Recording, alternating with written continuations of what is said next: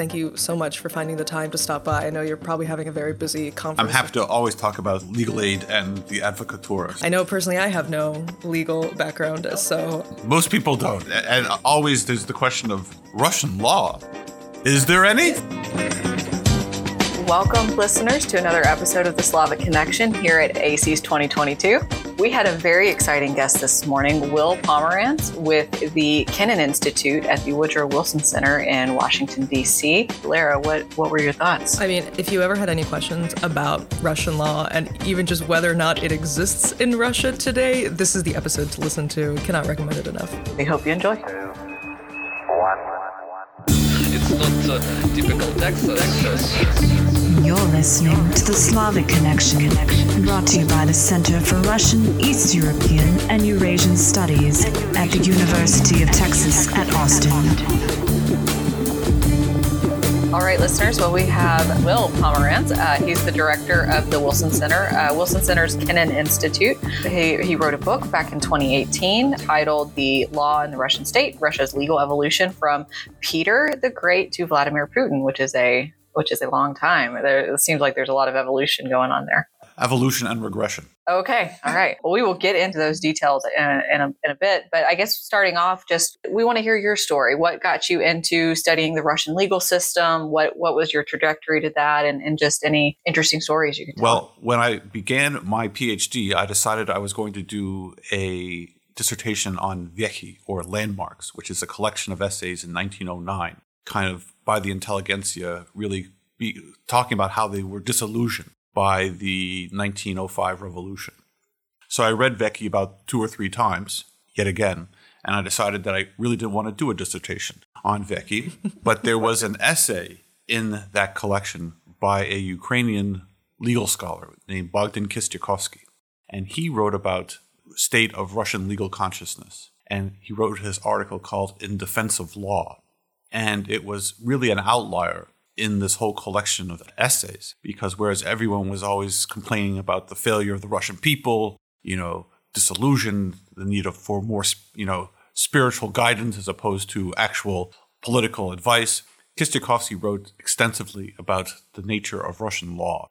And I just was really attracted to that essay. And so I decided that I wanted to do a dissertation on Russian law and after a year's floundering, I decided that it was going to be the Russian legal profession, the advocatura, and that would be the vehicle to explain the evolution of Russian law in pre revolutionary Russia.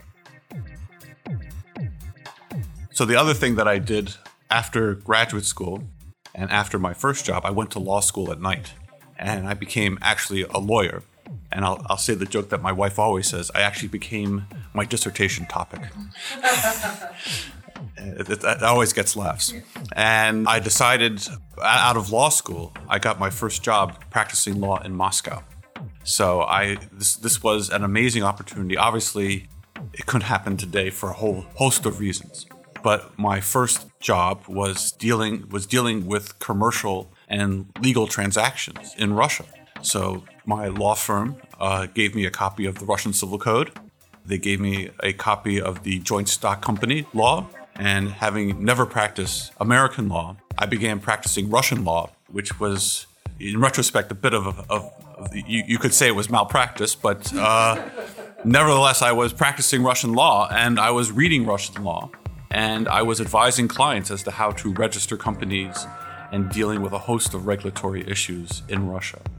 So I added not only a knowledge of pre revolutionary law, but a knowledge of everyday Russian law as it, as it is practiced today. And what year was that that you graduated and started practicing Russian law?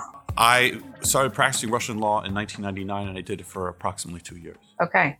During that time period, Russia went through a lot of change. We're probably seeing a lot of the ramifications of that today. What are some misconceptions that you think Americans might have about Russian law as, as seeing seeing based on your experiences? I think there are a bunch of obviously misconceptions. One was when I was actually practicing law in Russia. I was in a small American law firm, Baker McKenzie. We had 30 lawyers, but basically all of them were Russian lawyers. And I can safely say they were excellent lawyers. And they really knew how to advise Western clients. They all spoke English.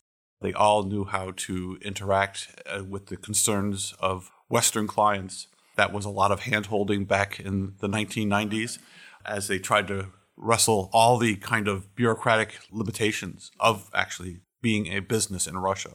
So one was the the knowledge of my colleagues and my and, and the camaraderie that actually existed. The problem is that all the practitioners in Russia who I met in the law firm had no avenue or opportunity to for greater public service.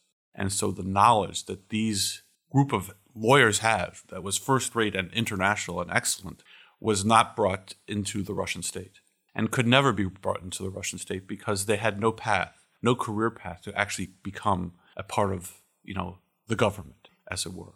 So that was one thing that I, I, I want to emphasize.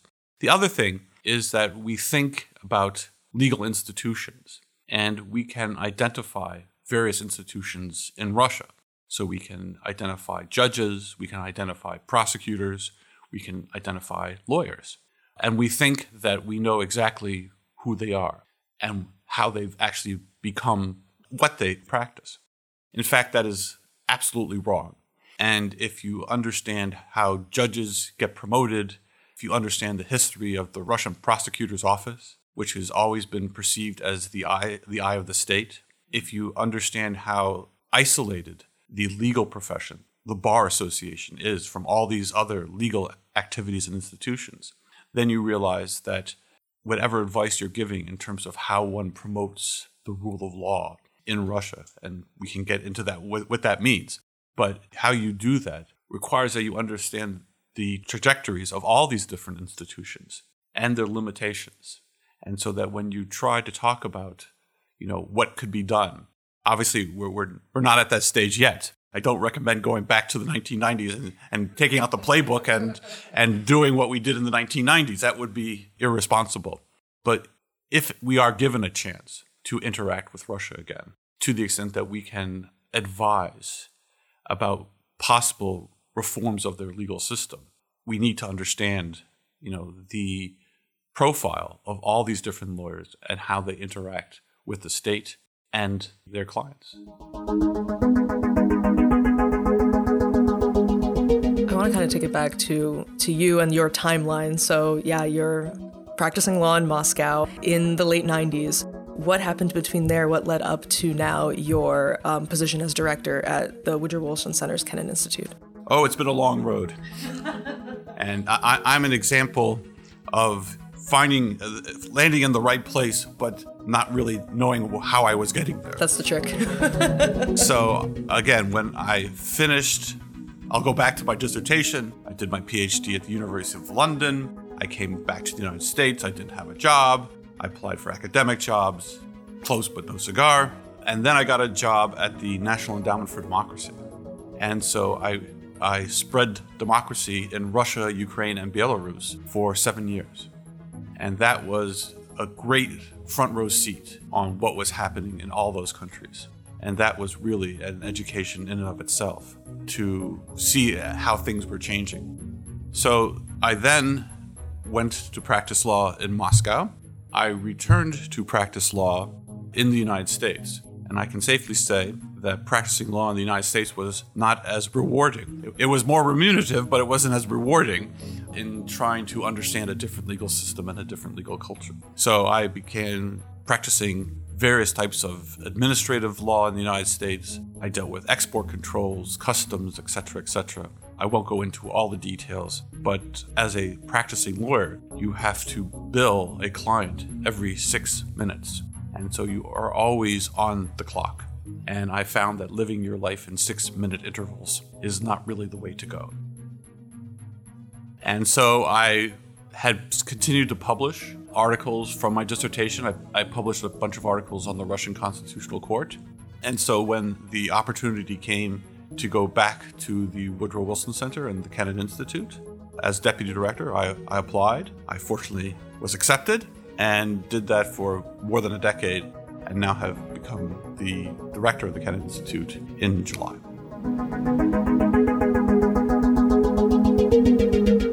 I actually wanted to take this opportunity to talk a little bit about the center because for some people, they might not even be familiar with what the Wilson Center does, what the Kennan Institute does. Uh, so, could you kind of take a moment to sort of promote what you all have been doing over there? Well, we are a public policy think tank, as it were, and we promote knowledge and understanding in Russia, Ukraine, and the post Soviet space. That is obviously a challenge, and it's a challenge. It was a challenge at the beginning when the Soviet Union collapsed, and it's a challenge today. But that is our goal. And what makes us different from other think tanks in DC is that we emphasize scholarly activities and scholars. And so we have a host of alumni in Russia, Ukraine, and in other countries. And we were able to establish really great relationships with Russian scholars, Ukrainian scholars, etc. That has changed dramatically, and it is changing I changed even yesterday when the Woodrow Wilson Center was declared an undesirable organization. That's that's what I woke up. That's what I woke up to yesterday. Now we have basically we, we don't have any employees at, uh, in the Russian Federation. We can't send money to scholars that we used to do in the Russian Federation. So our ability to interact with Russian scholars has clearly diminished over the last year and a half. We have been focusing on Russians in the diaspora.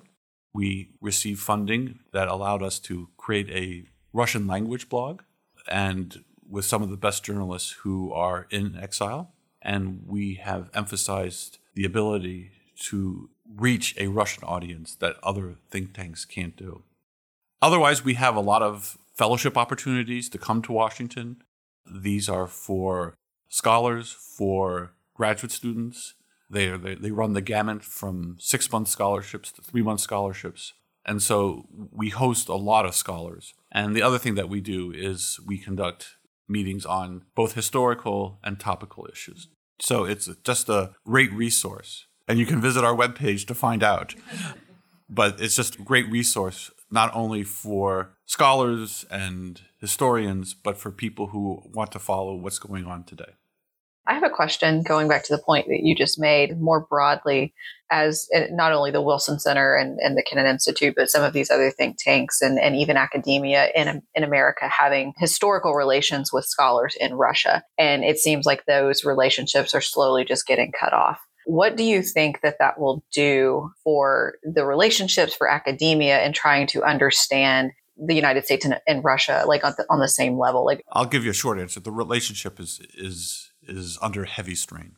And I don't have a vision as to what changes it other than radical political change in Russia. So I think that for US based scholars, they will not have the opportunity, like I had, to just kind of wander around Moscow and, and meet, you know, different Russian political figures. They won't have the opportunity to go to archives. We're always trying to we're, we're trying to figure out how we help PhD students and, and other people who are interested in Russia, when in fact the possibilities of going to Russia are just very, very limited. So I think that's the challenge that we have today to still bring Russia into a conversation, but also take into account what they have done. And it can't be business as usual. And we're not going back into the 1990s. There have been very dramatic changes. You know, Russia's been removed from the Council of Europe and the European Court of Human Rights, the SWIFT economic messaging system. I, I can go on. So, if we want to reintegrate Russia, it will take a change of mindset in Russia. And I don't think that the West will be as willing to accept Russia into Western institutions that they were at the end of the Cold War and the collapse of the Soviet Union. Now, the Russians would say that it wasn't necessarily a warm welcome. And that's right. And there were other things that we could have done to facilitate the relationship at the time of the collapse that could have helped, you know, reassure Russians that they were going to be part of, you know, Western institutions. I like to think that in light of the sanctions and a thousand companies leaving Russia and the economic relations that have been destroyed because of sanctions, that the attempt to integrate Russia actually did did have some results. But going back and trying to rebuild them will be a long term process.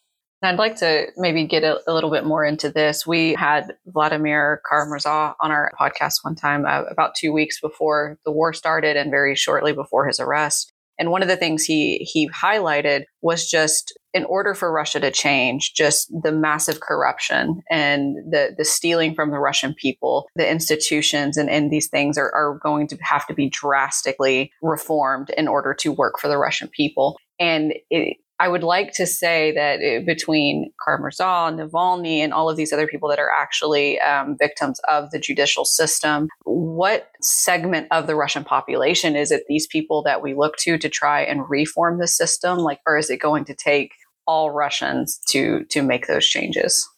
I think it will take all Russians to make these changes. I think that both of those men will try to be politicians in a different Russia whenever that occurs.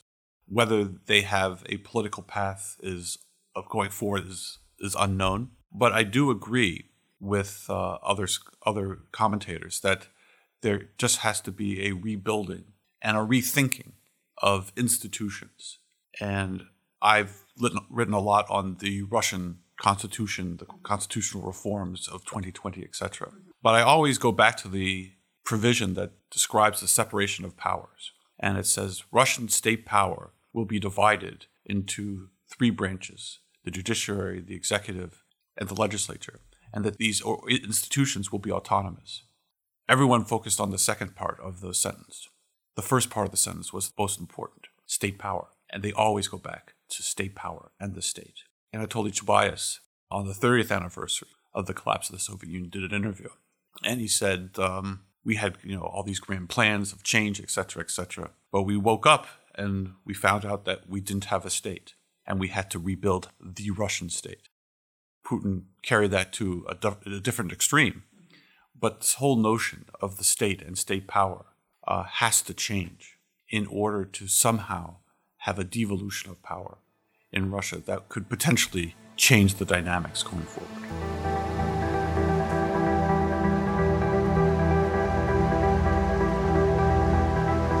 I also kind of have a broad question just in terms of the idea of Russia's constitution, its rule of law, and the fact that, you know, we are lucky enough to have someone that's watched this progress since the 90s. It's been over 20 years of many drastic changes to Russia's constitution and seeing those direct effects from possible hopeful democracy to this authoritarian regime where we see trials that are effectively just shows. What has been your thoughts of like watching this development and in that same sort of vein of like looking at the future, like what needs to change there? Because we need all Russians, but it's also just we need a deep fundamental change. Yes, and so I was giving a paper today, uh, or yesterday, or whenever it was I arrived. I was giving a paper on the history of Russian legal aid and how Russians gain access to legal aid. And this was a large part of my dissertation. I found out a lot of things about the delivery of law in Tsarist times that obviously I, I didn't realize at all. But the question always is the state has always been very suspicious of the provision of legal aid writ large. And at various points in Russian history, they've gone after institutions, consultation bureaus, other types of independent organizations that are trying to give advice to Russians. And they've never reconciled themselves, quite frankly, to the power of local law and challenges to the state that can come not from the great political trials, but from problems with your apartment or problems with um, divorce and all, all the other side issues that, that Russians do have problems with and seek legal advice for. So the question is whether this kind of everyday law can challenge the Russian state is again a challenge going forward. It's never succeeded in doing so.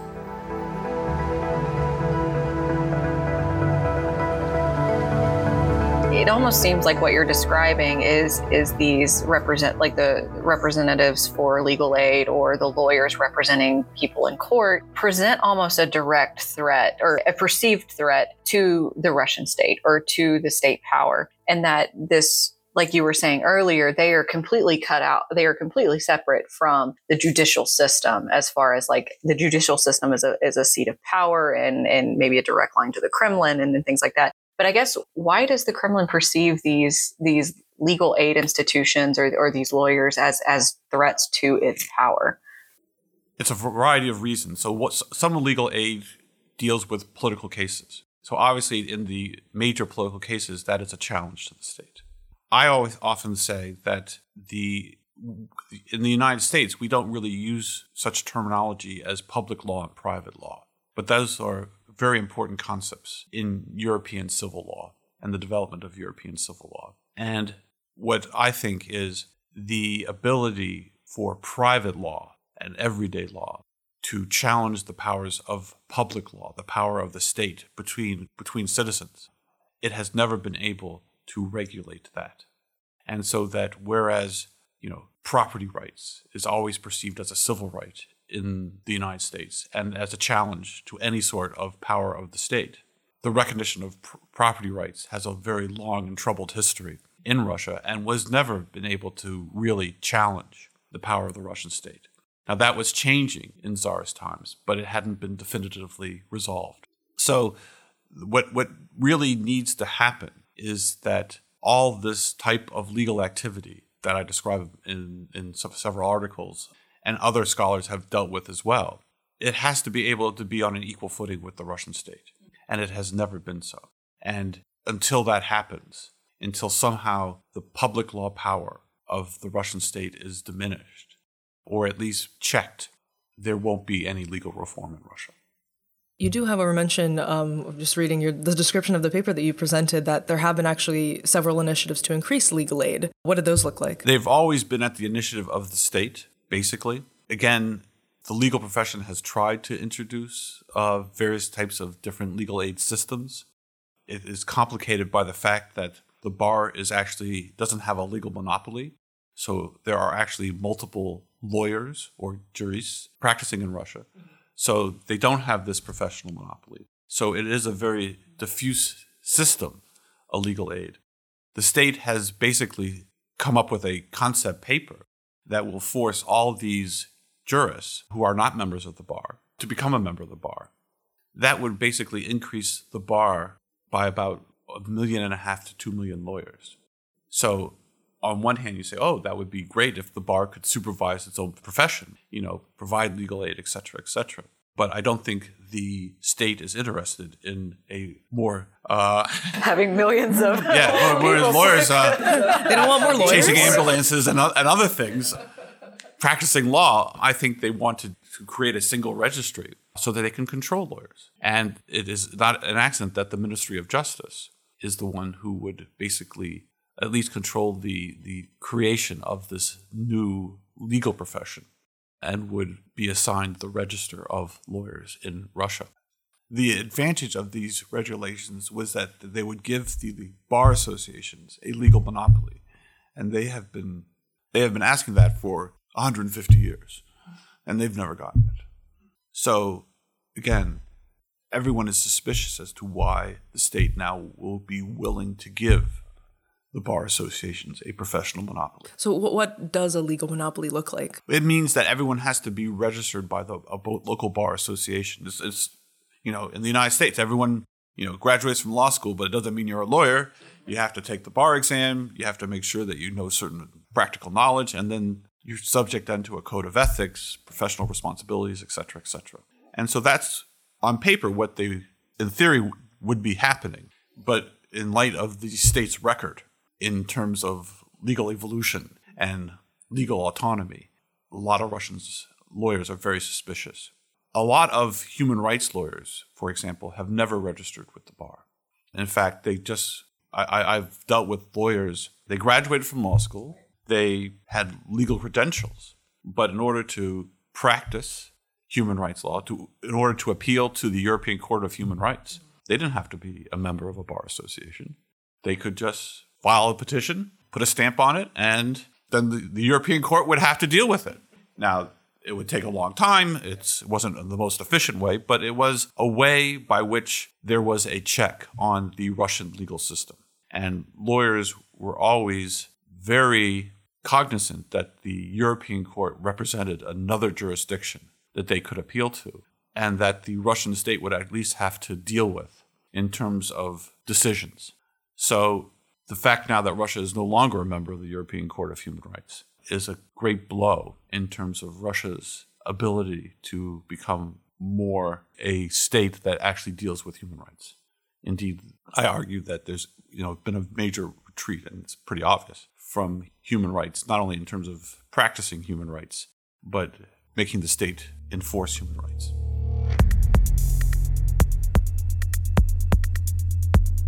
There's just so much to wrap your head around because it's not, it's not just understanding Russian law, but like, you know, we are also in our Western mindsets because mm-hmm. that's what we understand. And do you run into that conflict of Western understanding and people are trying to analyze Russian law? And it's like, well, you're applying a Western framework to it, and that's not fair. Fair or not fair, I think Westerners do apply a Western framework to Russian law. I think that, again, you have to understand the incentives of the Russian legal system in order to understand what's going on so that a judge, their career path will be significantly hindered if they have too many acquittals. So everyone's always amazed by the the statistic of, of a 99% conviction rate in criminal law. But basically, you know, if you want to be a judge, and you can become a judge as early as 25.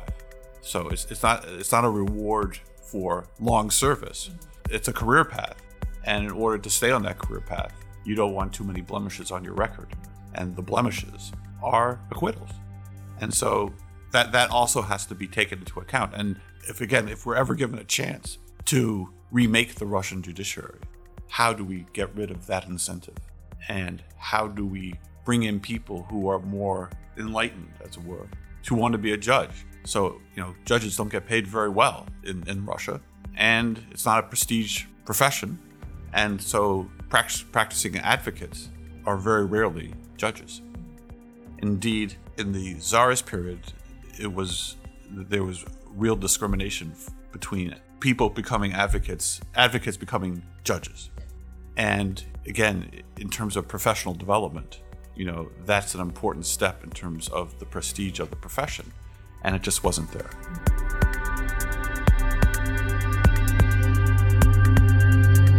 I'm going to pivot to something completely different. So, the war in Ukraine obviously is on the front of everybody's mind right now. And I wanted to hear from you, from somebody that has actually studied the Russian legal system, the, the referendums that were held to annex eastern Ukraine and, and quote unquote make it a part of Russia and could you explain the legal process or like the legal thought behind what that what those steps were? And i think people just heard like these referendums are happening and and didn't really quite understand like what the back end of like actually what went into that. So could you explain a little bit? I think i can. In 2020 when putin introduced his constitutional changes he basically kind of foreshadowed what he was going to do in ukraine. And some of the reforms that he introduced he introduced in the Constitution that the Russian Federation was the legal, successor of the Soviet Union. That was not in the previous, the 1993 Yeltsin Constitution. He also emphasized that it was not possible to give away Russian land, that once it was part of the Russian Federation, it would be part of the Russian Federation forever. Now, at the time, I think that was primarily f- directed towards Crimea and also the Kuril Islands. But the idea was somehow once a part of the Russian Federation, you could you were always part of the Russian Federation. So that when Putin decided that he was going to hold these referendums in the various parts of Ukraine, I think it was at least in his mind to to reinforce the idea that they would always be a part of Russia and that there would be no possibility of negotiation once they became a part of Russia events have transpired. What was going to be forever didn't last two months. Two days. yes, and so so that has so Putin now is really on the hook for saying that these these regions are now going to be a part of the Russian Federation, but he can't defend them. You know, they've just withdrawn from Kherson. So the whole idea that somehow this would be a negotiating tool so that they could never have to return these territories was behind all these referendums and annexations. And Peskov basically said that even though Russians were retreating from Kherson, it's still a part of the Russian Federation. Just so you know. Yeah, just so yeah, yeah, just so you know. But but you know what that means going forward. un- unless Russia wants to retake these regions, they will not be part of the Russian Federation. I should also add that every Russian leader who has added territory has been a success, and every Russian leader who has lost territory has been a failure. Gorbachev is simply the most obvious example of that, but there are others as well. So that the idea that Putin was able to gain lands, to gather Novorossiya or whatever he wants to call it, was perceived as an accomplishment and as a positive aspect of governing and, and Russian state identity. Now he has to deal with a major military defeat. Military defeats, from a historical standpoint, always challenge political reality. And we're, and I think we are definitely starting to see the cracks in the foundation of what this military defeat means and the weakness of Putin's regime. And we're starting to see the infighting and, and things like that. It, it feels like the cracks are starting to show, but the question is will that change anything? Does it matter? Or are we just going to keep going? My argument is always that military defeat and economic collapse usually lose to allow for change of leadership, even in Russia, and that we just don't know to what extent Putin can hold on.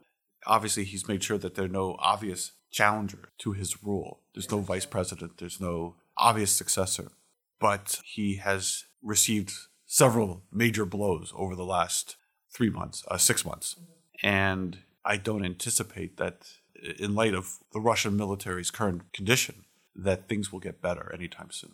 It's so fascinating to look at it from that sort of framework because you can like throw around like that's illegal, that's not illegal. But we even had discussions at, at LBJ where it just boiled down to, from an international law perspective, is what Putin's doing legal? Internationally? No it's right and it's like it's like well no. And then that opens up the questions of like well what are the what institutions are like you know doing anything about it? And it's just like what what do you do when you have another country like take another country? Like that hasn't happened since world war ii and our um, director of the law school, Bobby Chesney, kind of like fielded those questions. But at the end of the day, it opens up a lot of other like, you know, cracks and considerations of how do we enforce international law and what do we do when it's violated. I, I have a couple points on that. So I, I, know I'm going to overtime though. No, no, no. It's, it's your time. So, in terms of Russia's attitude towards international law, the amazing thing about the 1993 Yeltsin Constitution was that it was quite open to international law and the norms and principles of international law. That was actually in the Constitution in one of the first articles, chapters of the Constitution. And that was really one of the major changes in terms of understanding and a- attitude towards international law. Again, during the constitutional amendments, he Putin essentially changed that, although he constitutionally wasn't allowed to. But but that's the law, and uh, what you're allowed to or not allowed to doesn't really matter when you're Vladimir Putin. But he basically he basically tilted away from all international law. So it's not only just the European court. When I practiced law, you always included a arbitration clause in any contract so that the Western client would not have to go to Russian court. Instead, they would go to London, they would go to various different nice localities in Europe, and they would litigate under foreign law. Putin basically removed that option in the constitutional amendments. Indeed, he basically said that the constitutional court now can overturn commercial arbitration decisions. So again, if you're thinking about Western investors who even want to consider going back to Russia, they'll never do it unless there's a ability to have an arbitration clause in their contract. The other thing I w- will say is obviously the invasion of Ukraine has raised all sorts of human rights issues as well. And Russia, we, we've learned now the real difficulty of bringing Russia and other countries to justice if they engage in, in such atrocities and human rights violations. Russia is not a member of the International Criminal Court. I should add that the United States is not a member of the International Criminal Court.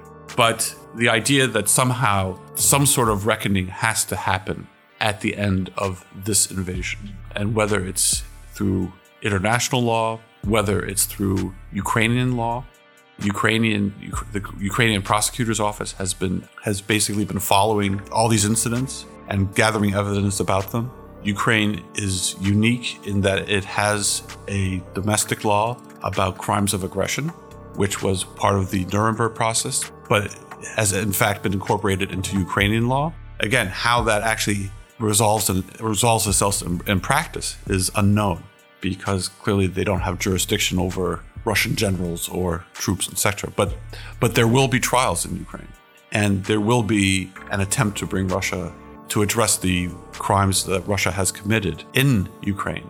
And again, going back to my first point, I don't think that th- there will be any sort of reintegration of Russia into global institutions until somehow procedures are introduced that will at least address the human rights violations in Ukraine by the Russian Federation.